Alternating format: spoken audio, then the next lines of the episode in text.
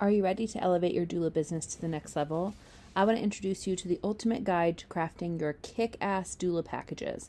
Whether you're a seasoned doula looking to refresh your offerings or just starting out in the field, this free guide is your roadmap to success. In this guide, you'll find strategies to tailor, tailor your services for your clients, ways to make the prices sustainable for you and something that you feel really great about, and different creative ways to make your doula packages unique to you and not just the same as everybody else's in the industry. This is a free guide and you can download it right now. Head over to harroddoulaservices.com slash doula packages to get your copy today. Hello, welcome back to Kaylee Daily. Today's question is How do you build mental resiliency for birth and postpartum? This is Kaylee Daily, the bi weekly podcast about all things doula tips and tips, where we answer one question about pregnancy, labor, postpartum, or lactation in order to have your journey in this parenting world be just a little bit more informed and filled with consent. Welcome back. I'm Kaylee Harrod, um, and I am super excited today to talk to you about mental resiliency in terms of preparation for labor and birth, and then even the postpartum time. So, why I think this is important is that um, labor and birth has a lot of unknown around it, right?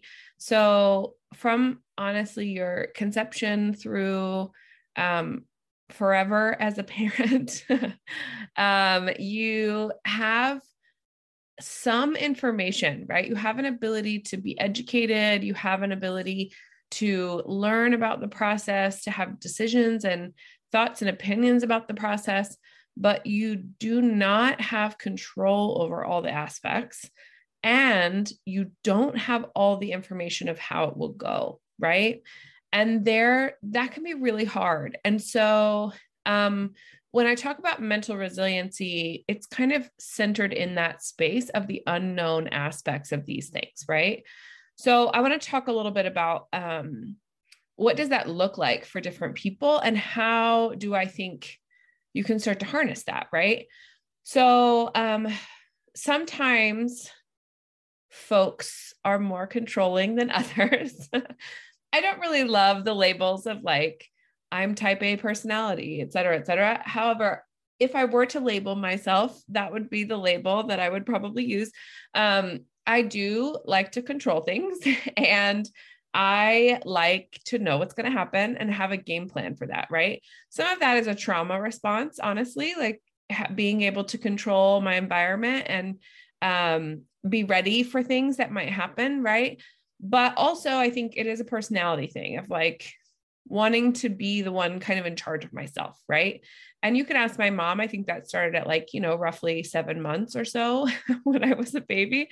Um, just like, I think one of my first words or phrases was screaming myself, like, I want to do things on my own, right? Um, but what that means is that I sometimes have a really hard time with twists and turns that I was not expecting in my own body, my own life, right? And then um, also, it's sometimes hard for me to let people in to support me because I'm so used to supporting myself. Pardon my random noises.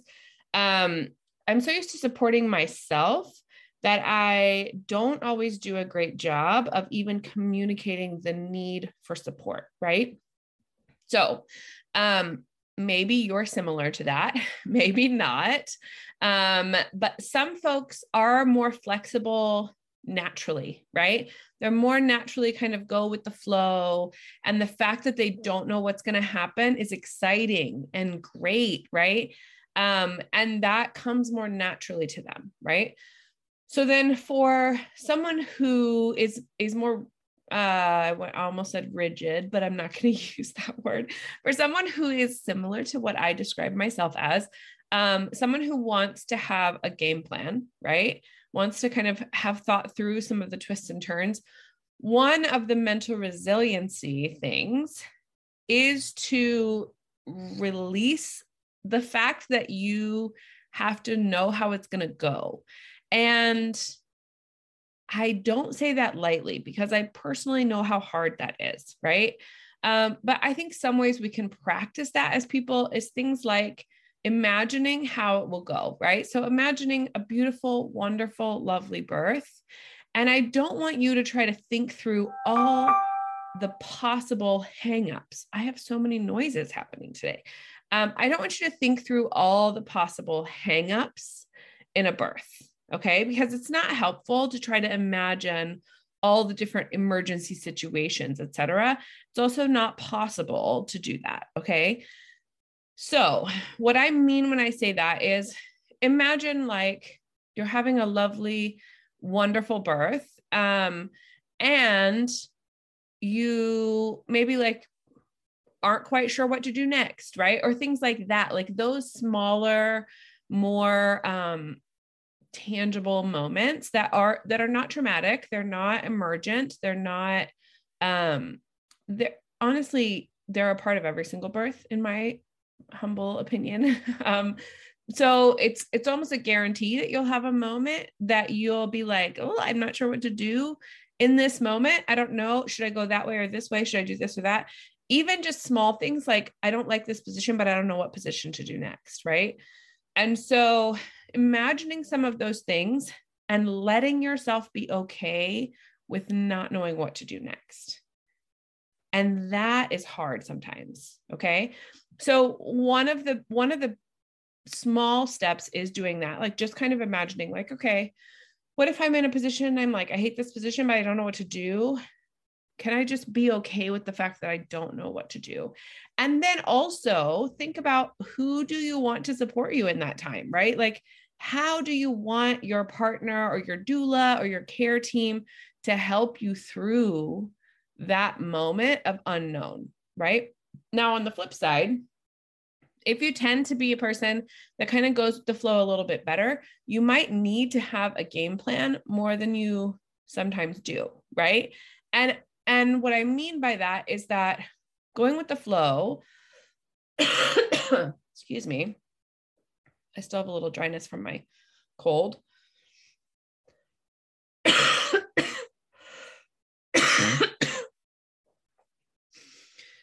So, what I mean by that is that going with the flow is easier when the flow is lovely, right?